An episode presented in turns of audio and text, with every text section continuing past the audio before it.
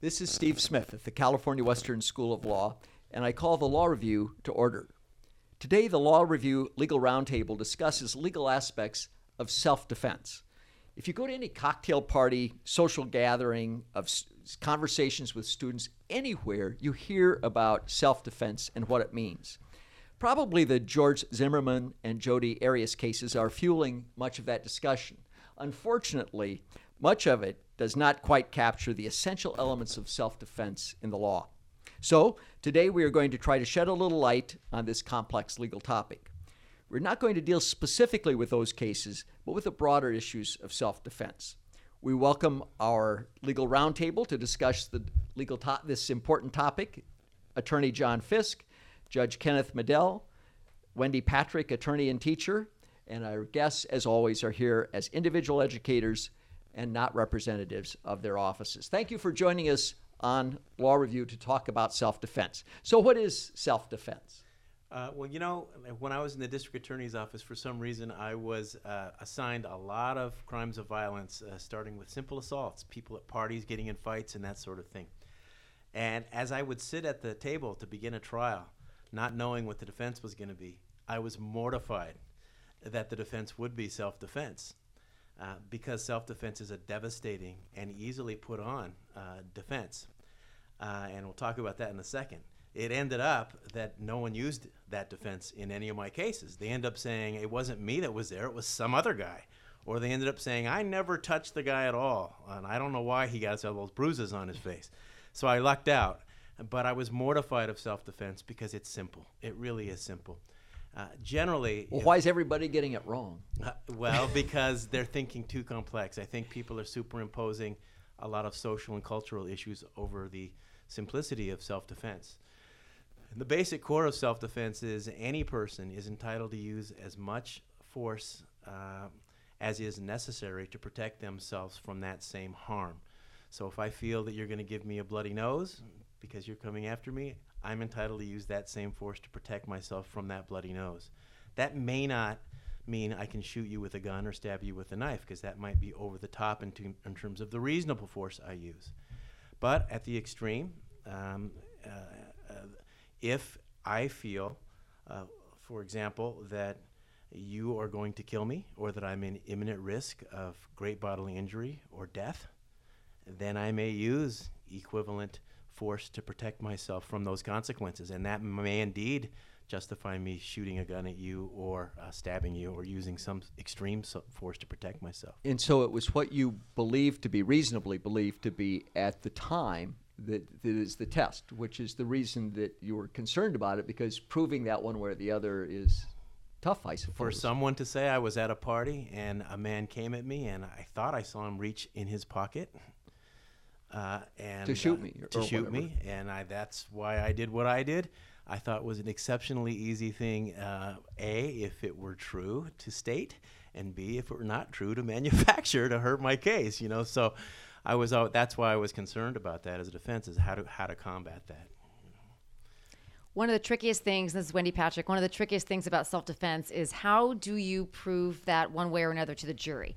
Uh, how do you, and really prove isn't the right word, how do you demonstrate that it's a case of self defense? Um, one of the things that complicated the, the uh, George Zimmerman case is despite us complaining about the fact that there are cameras everywhere in the world, this incident occurred in one of the areas of the world where there were no cameras. So we couldn't just run back the videotape and see exactly what happened. So then you get to the issue of reenactments. How can you possibly reenact, in, in whatever case, you know, it's the same in every case, how can you reenact exactly what happened to a jury? Um, I the a scene visit is one of the things that lawyers try, and that actually was something that was raised as a possibility in the Zimmerman case. The judge ultimately didn't allow it. But think even then, you know, the purpose of a scene visit would be to shed some light, pun intended, on how dark it was. now I don't know how they would have recreated the rain. All right, in San Diego, I mean, you have to wait what another 300 days till it rains again. So it's difficult to really reenact it exactly the way the participants were faced with it. But that's one of the only thing ways you can prove it or disprove it or show it is to demonstrate what it was really like under those conditions to a jury, and that's tough.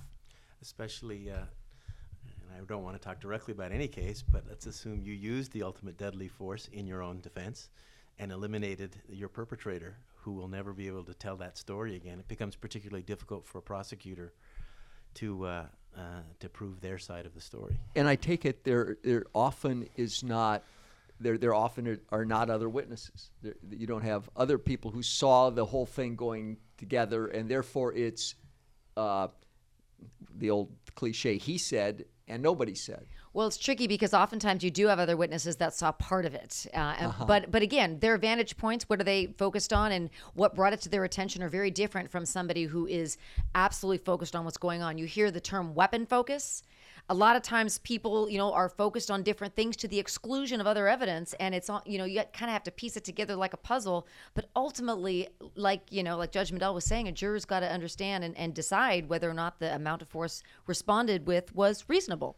So you could see, uh, Dean Smith, that uh, if someone, uh, for example, followed someone um, because they were suspicious of them in an unwarranted way or had particular particular racial views, that may or may not be pertinent to the very moment when they make that decision that I'm in peril of my life. And it's that moment. I it's mean, that moment that's the moment. important in a criminal case. Now, I think Yeah. John is going to probably talk a little bit about what happens in a civil case and other kinds of case. But it, it may be pertinent, but it may not be. It may be that someone says he was someone who hated America, he was a rotten kid and grew up, he was terrible. But at the very moment where he pulled that trigger, he was reasonable in believing that he himself was going to die, and therefore he was justified. Well, and in relationship to the Zimmerman trial specifically, which has obviously been in the news, one of the issues and questions I've had, not being in the courtroom and not being a member of the jury, is a proof issue and is an evidence issue. And I didn't hear as much about that as I would have liked, and I didn't hear as much about uh, as much about that as who were the witnesses that saw what, how was the recreation, how did it occur when George Zimmerman decided not to take the stand.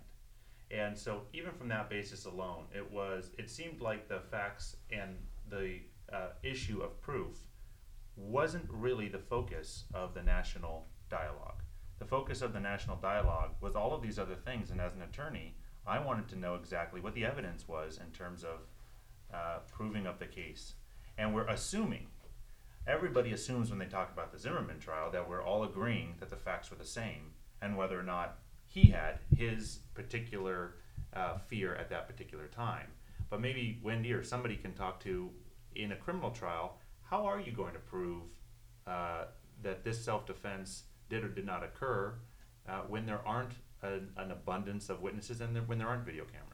Right, and it falls upon the prosecution to prove that the defendant did not act in self-defense. And one of the uh, complicated, well, there's so many complicating factors, but yet another um, that complicated uh, us all trying to guess whether or not the case was proven in, in this instance in the Zimmerman trial is you got to remember that those six women were not privy to the enormous amount of media controversy back and forth every night, commentators spec- speculating, televised in-court hearings and arguments on both sides. Those six women on the jury saw none of that. So their verdict was based on literally a fraction of the evidence we saw on both sides of the fence regarding self-defense, stand your ground, which by the way wasn't the wasn't used because according to um, defense attorney Mark O'Mara, what he was trying to say uh, was that there was no opportunity to retreat. But you know, regardless of, of how you believe the facts, you know, should be interpreted, we're interpreting it based on an enormous amount of evidence that those six women thankfully didn't have. That's wh- that's why sequestration is appropriate in a case like this to shield them from all this extraneous argument on both sides. Sequestration meaning the jury was held more or less incommunicado, so all they heard about the case was supposed to be in the courtroom itself. In so the they courtroom- didn't go home at night. for That's example. right. In the courtroom, only doing the evidence phase. And while there were no details as to whether this occurred in this case, they did reveal that in other cases like this, where they've sequestered jurors, they didn't even let them have their iPhones because obviously, you know, Right. might as well have a TV set if you got have your iPhone. Again, uh, they didn't specifically say it, it was with respect to this case, but with the big cases, that's one of the things they do. And picking up Judge Medell's point, the, the jurors here were being asked to decide having heard from neither of the direct participants. I mean, the, the defendant did not testify, the victim could not testify, and so they were asked. That that's why you saw the, the little parts I saw. There was just all this, what you would ordinarily think was kind of extraneous uh, testimony because you're trying to put yourself in the what the person was trying to do in the instance, as Judge Medell said. I think uh, you've, uh, again, without commenting on the case directly, you've uh, put your finger directly on the difficult uh, job it is sometimes to be a prosecutor because uh, it's up to you to provide that information to a jury that is proof beyond a reasonable doubt. And you'll hear in um, uh, jury selection over and over and over again from the defense attorney I don't have to prove anything to you. Do you understand that? It's up to Miss Patrick, the DA, to provide proof beyond a reasonable doubt. So your question is going to be this Did she give you proof beyond a reasonable doubt, or did she not give you proof beyond a reasonable doubt? And that second one means not guilty. So um, every once in a while, you, you get a case where putting that clear picture together is difficult because there's a whole bunch of jigsaw puzzle parts missing.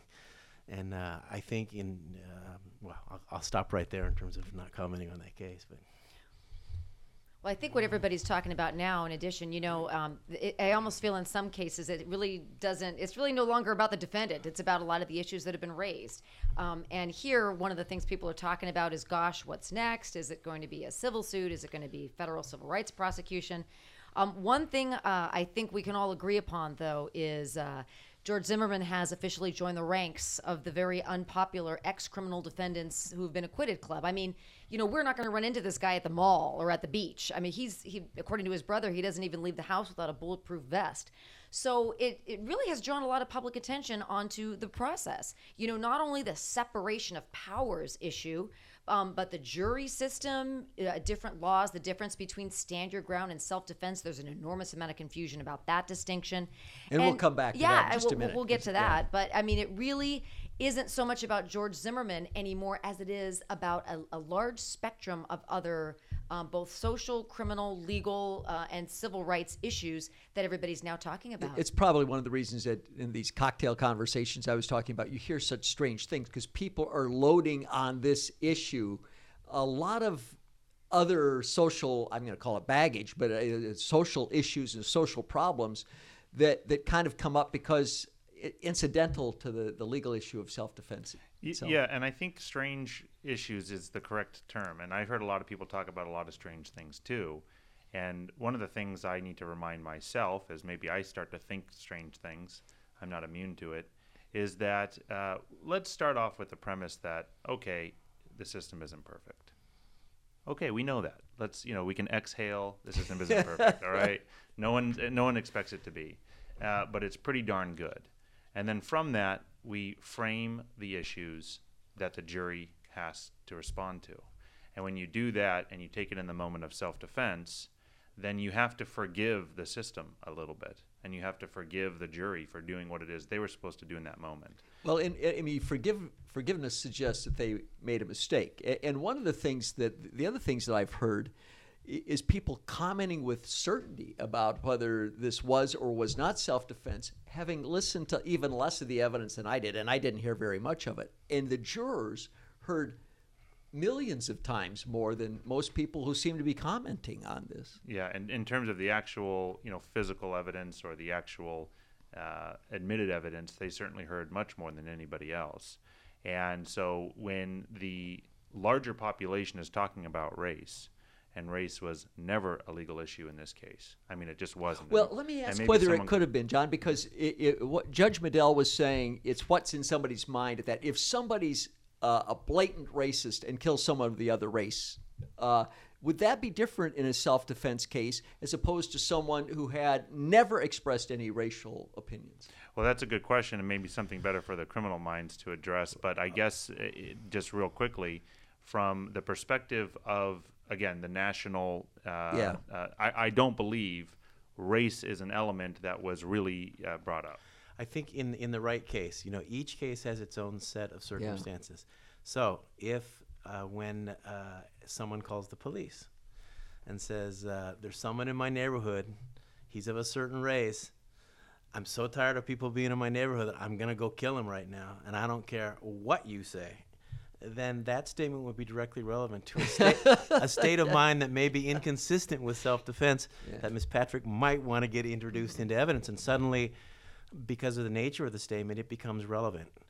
Um, when there isn't evidence like that, when there isn't supportive evidence, that uh, someone is behaving on a motivation to murder or kill to rebut the idea of self-defense you it's not really fair that just because the two uh, people are of different races that you just start interjecting these these themes in without an appropriate evidentiary basis for it And I think- and I think that's what judges that's our role as a judges is to listen to the information before the trial begins hearing the lawyer's offers of proof and saying you know uh, Miss Patrick Mr. Fisk I'm not seeing that race is a really super important part of what you've told me unless you tell me something more that would make it relevant. Well, you've got to prove more than that for a hate crime too. Yeah, you're right. You have to prove that somebody was targeted because of race, or race was a substantial factor. You can't just have two people of different races, or and, and by the way, that goes. That's the same sexual orientation, religion, disability, all the categories that are protected.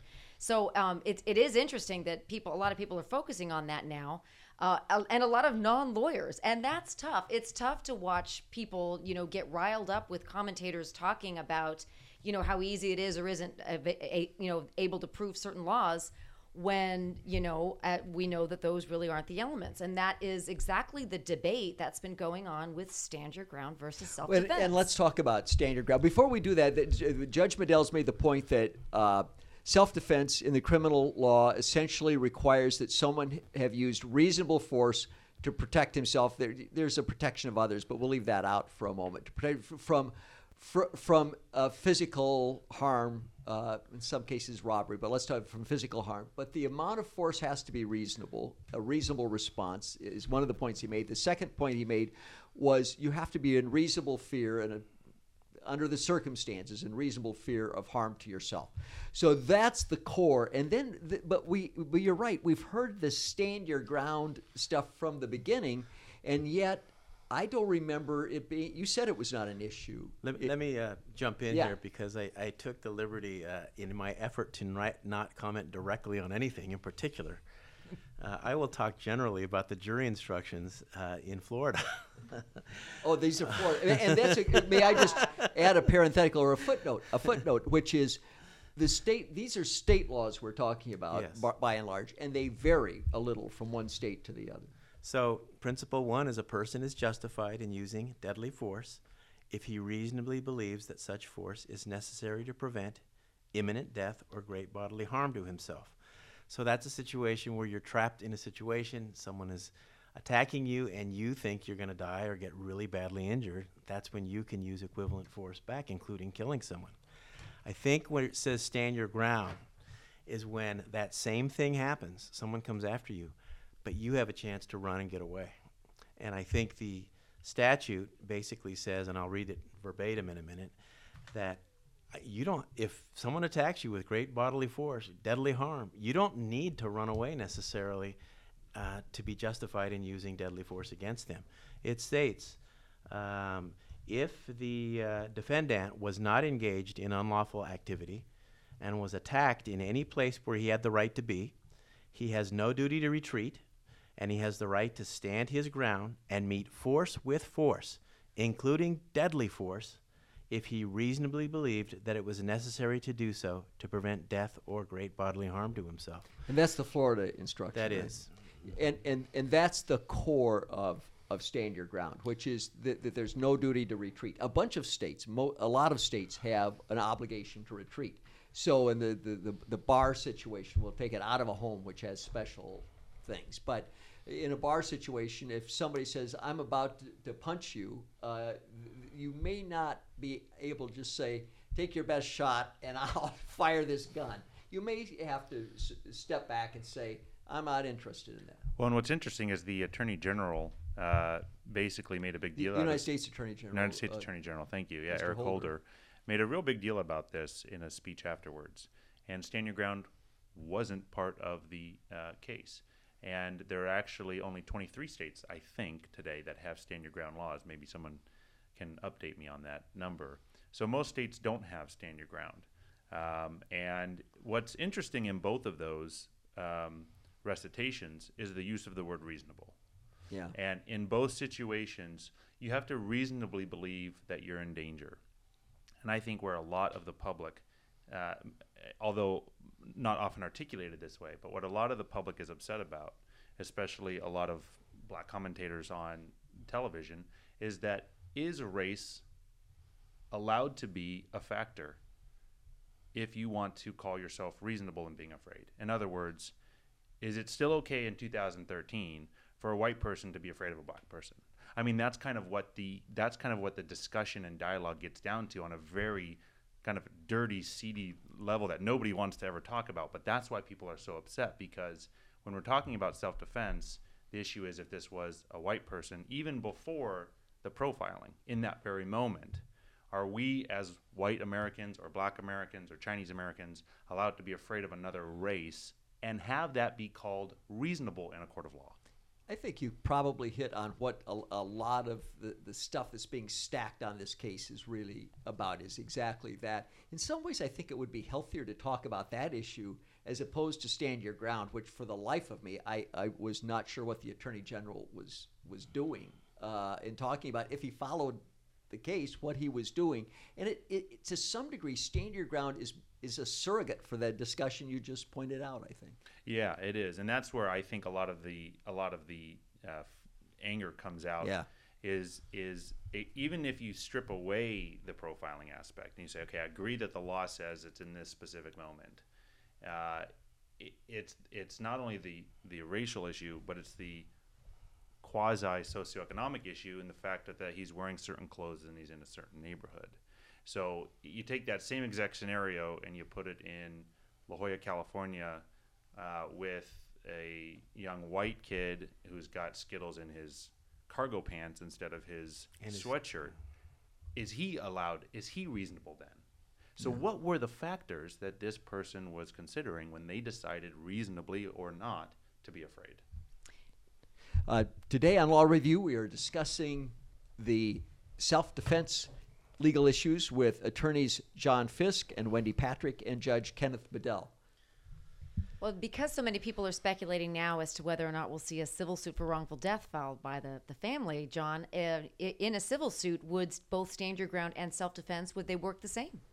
Well, I think stand your ground is um, probably specific to criminal because I haven't myself heard of stand your ground in civil those terms. Was that just wrapped into what's reasonable? That is to say, does a reasonable person retreat or not retreat? Yeah, and there is self defense in civil. I mean, there are lots of civil cases that include battery, assault, uh, just sort of this run of the mill intentional tort in California. You can actually just say it's an intentional tort.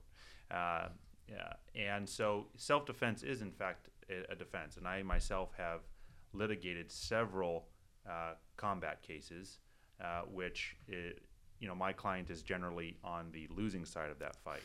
Um, and so the entire conversation shifts. And the entire conversation is were these two people reasonable? Did they act within a standard of care that we want all of our rea- reasonably prudent people to be acting in our society? Isn't that just a consent, an issue of did they consent to be in this fight?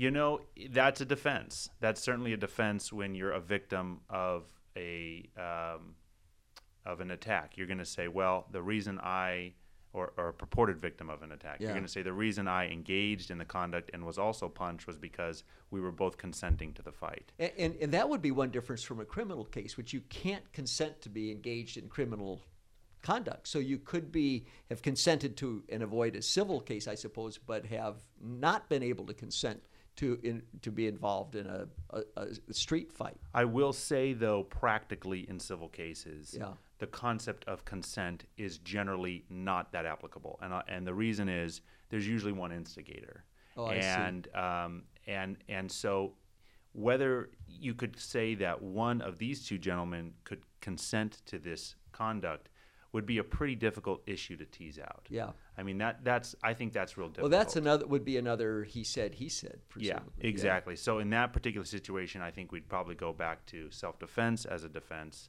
um, because the issue of consent almost conjures up. We're, we're agreeing at three o'clock. We both have, have agreed to meet at the flagpole at three o'clock to fight, and one Shake person. Right it's the bike racks, Yeah. isn't Yeah. it? Yeah, Bike yeah. racks? There's some Yeah. sort of express We intention called it there. the wall when I was a kid. Yeah. Meet at the wall. I went to a much more peaceable school. Lucky you. Wow, yeah. Saw some pretty Public awful things. actually. Yeah. Well, Wendy's raised the uh, the issue of civil liability. Yeah. Could uh, could George? We we don't know, but could Mr. Zimmerman uh, be involved in a civil lawsuit, even though he was found not guilty in the criminal lawsuit? He certainly could. And although my expertise is in California law, I, I don't think it's too dissimilar in Florida law at the state level, where someone uh, can be sued for the wrongful death of another person simply because they were not acting reasonably and their conduct was a substantial factor in the death of the decedent. And it's the decedent's family who brings the action for basically their loss. Um, in this particular situation, you have a young person who, um, and it does get, unfortunately, this um, uh, brutal or, or, or crass, I should say, um, that you have to start evaluating the person's economic value to the people around him and loved ones, and someone's case value goes up or down. Um, in, in Trayvon Martin's case, if it were in California, his damages and, and, and the damages to the family might actually be much less than someone who might be a 55 year old earner with three kids and also taking care of their uh, parents. So it's a it's definitely a case that's there, and I'm sure there are many enterprising uh, lawyers in Florida who'd be willing to take that case. Um, if you really wanted high value in that case as a civil attorney, you would probably be looking at a punitive damages case. And you'd probably start the story way back to when George Zimmerman left his house, got into his car, and what he wanted to do that day. Uh, in the civil case, it might be somewhat difficult to get a deposition or testimony from George Zimmerman if he's allowed to plead the fifth, if there's a pending or potential for a federal civil rights action or, or prosecution. So I think there is a definitely a chance that, that it will occur. Um, I'll bet dollars to donuts it does occur, and I think they have a, a much better chance of a civil suit because we're talking about comparative negligence. In Florida, it's a pure comparative system where we're comparing percentage-wise the conduct of every party who's involved. So, two things you've mentioned are different. Uh, number one is uh, it's not the moment that Judge Medell started; it's at the moment of a decision. It's the whole, the whole range of things that led up to to the the uh, gun being fired that would be relevant, including the the training for the uh, neighborhood watch, li- potential liability of the neighborhood watch, whether it was negligent to be going after kids. I mean, just a whole range of things that are different. And, and the second is the level of proof. Is as uh, I think Wendy pointed out, you have to prove this stuff in a criminal case beyond a reasonable doubt. You're talking about a preponderance of the evidence, a much lower standard. much much lower in fact although i don't like to describe it this way because it seems uh, i don't think it's very convincing to say this but if it's 51% on your side some have described that as being a preponderance of yeah, that evidence. that's a it just in, in terms of an everyday thought. That's kind of what it it means, as opposed to some unknown figure, because we'd never put a percentage on certainty for beyond a reasonable doubt. But if I were uh, guessing, I would say a lot of people would say 90% certainty as opposed to 51% certainty. that, that's right But I don't make- wouldn't want to be quoted on that, so that's just among us. You just make some very dramatic hand gestures. Has been my experience. I'm sure Wendy's also. Yeah. um, well, not only is not only is the burden of proof different, obviously the the sanction is different. You're talking about money versus liberty, but one of the other things that comes into the analysis is what is the family going to get out of George Zimmerman? I mean, his his defense was funded by public donations. Um, now, I suppose it would be different if he signed a book deal or something like that. I mean, certainly we don't expect he's going to be doing any public appearances, despite some speculation to the contrary. I mean, he's afraid for his life. People are getting arrested for threatening his life. Uh, when O.J. Simpson lost his civil lawsuit, uh, the Goldman family and the Nicole Brown Simpson family got a, a judgment of 33.5 million. But how much of that did O.J. repay? So Yeah. it's one of the things in the mix. Now, that's not to say that some people don't pursue legal action for closure and to seek justice. There are other motivations besides money. But money certainly is something that people are looking at in a case like this where I don't know what there's going to be available to give should that be successful. Yeah, and the most likely scenario to collect money, uh, in my opinion, would be an umbrella policy on homeowner's insurance uh, program. How about something like the neighborhood watch? You know, the neighbor. That's very interesting. That is very very interesting, because if he's acting as an agent of the neighborhood watch, and the neighborhood watch is an actual organization, uh, that has some sort of formed entity um, with some sort of funding or some sort of insurance, you certainly could possibly tap into that policy by alleging negligence. Of course, you cannot insure somebody for engaging in intentional conduct. That's against public policy and void on its face. But if you allege a negligence cause of action and prove up a negligence cause of action, and he happens to be an agent of an organization that has an insurance policy, and possibly even if that organization has some sort of policy, procedure, or principle that he was adhering to, then you could um, allege vicarious liability that would allow you to reach into what we call a deeper pocket. Well, uh, before we close, a couple of lightning rounds about, about questions people have asked me about this. Number one, uh, how could there be six jurors in a case? I'm still scratching my head. I know. well, states are permitted by the Supreme Court to use less than 12. Uh, so some states, even in felony cases, this was a big time felony case, are permitted to do it. The Constitution, the Supreme Court has held, does not require 12, although it's it's a little un, unusual for states to for these for serious felonies to go less than. 12. I've received that question. I also received, how is it a jury of your peers if it's all women? Someone actually asked me that.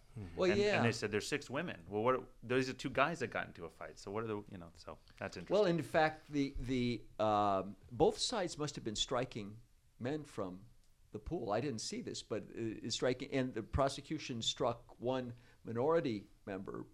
Not that that stuff all probably doesn't matter since he was found not guilty, but there are some constitution. I was thinking there were some constitutional issues uh, about uh, pulling certainly on the basis of race, it's clear that if prosecutors do that, that they've created a, a monk, a, an inappropriate jury pool. Well, neither side can do that. There's plenty of, Yeah, and, and that's, that's one of the things that was raised um, in jury selection, and is often in cases where you have to justify, you know, and it, it gets really complicated. But suffice it to say, is there are constitutional protections. You can't pick a jury based on that.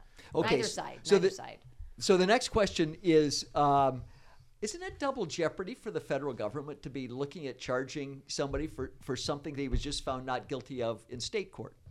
I think Wendy should answer that question. Oh, you know, you know, a separation of powers issue. I think um, Ken, you should probably take Well, this one um, generally. You know, I, I would think, and I have not, I've never dealt with this either as a prosecutor or as a civil attorney. Now as a judge, I haven't dealt with it directly, but my suspicion, and it's only a suspicion, is that I think there would have to be a difference in the nature and character of the charges in order to justify a one separate different And that's what element. they're Can talking well, about. can I ask that? Que- that's an interesting question Yeah. Mm-hmm. because I had this debate with another attorney, and my my best comment on the on the issue is I have no clue what the answer to that question is. I really don't because I've heard uh, nature and circumstances. I've heard elements need to be the same. So I've heard two different standards, and if there is a different element like race, is that large enough in a let's say um, a, a hate crime or a federal I don't think it would quite be 1983 but something similar to that you know what would you be able to 1983 is a civil action but what would you be able to do on the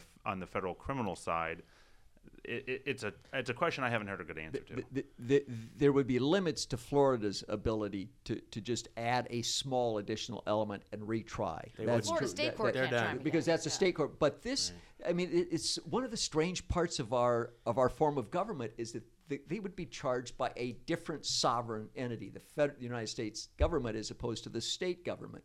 So there's a little more flexibility in adding a little additional element, and and a hate crime issue would be a civil rights violation would be an additional element, and that has happened. And in fact, in the the si- 1960s, it got to be in some cases almost routine that the federal government would come in and try to I'm trying to people. remember whether that happened with the officers involved in the Rodney King beating. that's the conversation that I had today I don't remember. I know I- that people were thinking about that, but I simply don't remember. and and and the historical aspect is extremely interesting Yeah. because where we say you know ranger danger we don't want double jeopardy at one time it was an extremely important uh, social uh, tool Well, we are out of time. I'm sorry to say. Thank you very much. I, I suspect uh, that we will hear more about self defense uh, in the coming weeks than we've heard for the past 20 years combined. So I want to thank our guests on Law Review today Attorney John Fisk, Judge Kenneth Medell, and Attorney Wendy Patrick. Uh, this has been a, uh, a very helpful discussion. They have, however, been speaking as educators and not representatives of their offices. We also want to thank our producers, Megan Wright, along with Katrina Julian, Jenhee Park, Sarah Kagi, and Tomer Gutman. We invite you to subscribe to the podcast on iTunes or by visiting lawreview.podbean.com. We enjoy hearing from you, so send uh, a message to us by way of that lawreview.podbean.com site. Until next time, this is Steve Smith, and the Law Review stands adjourned.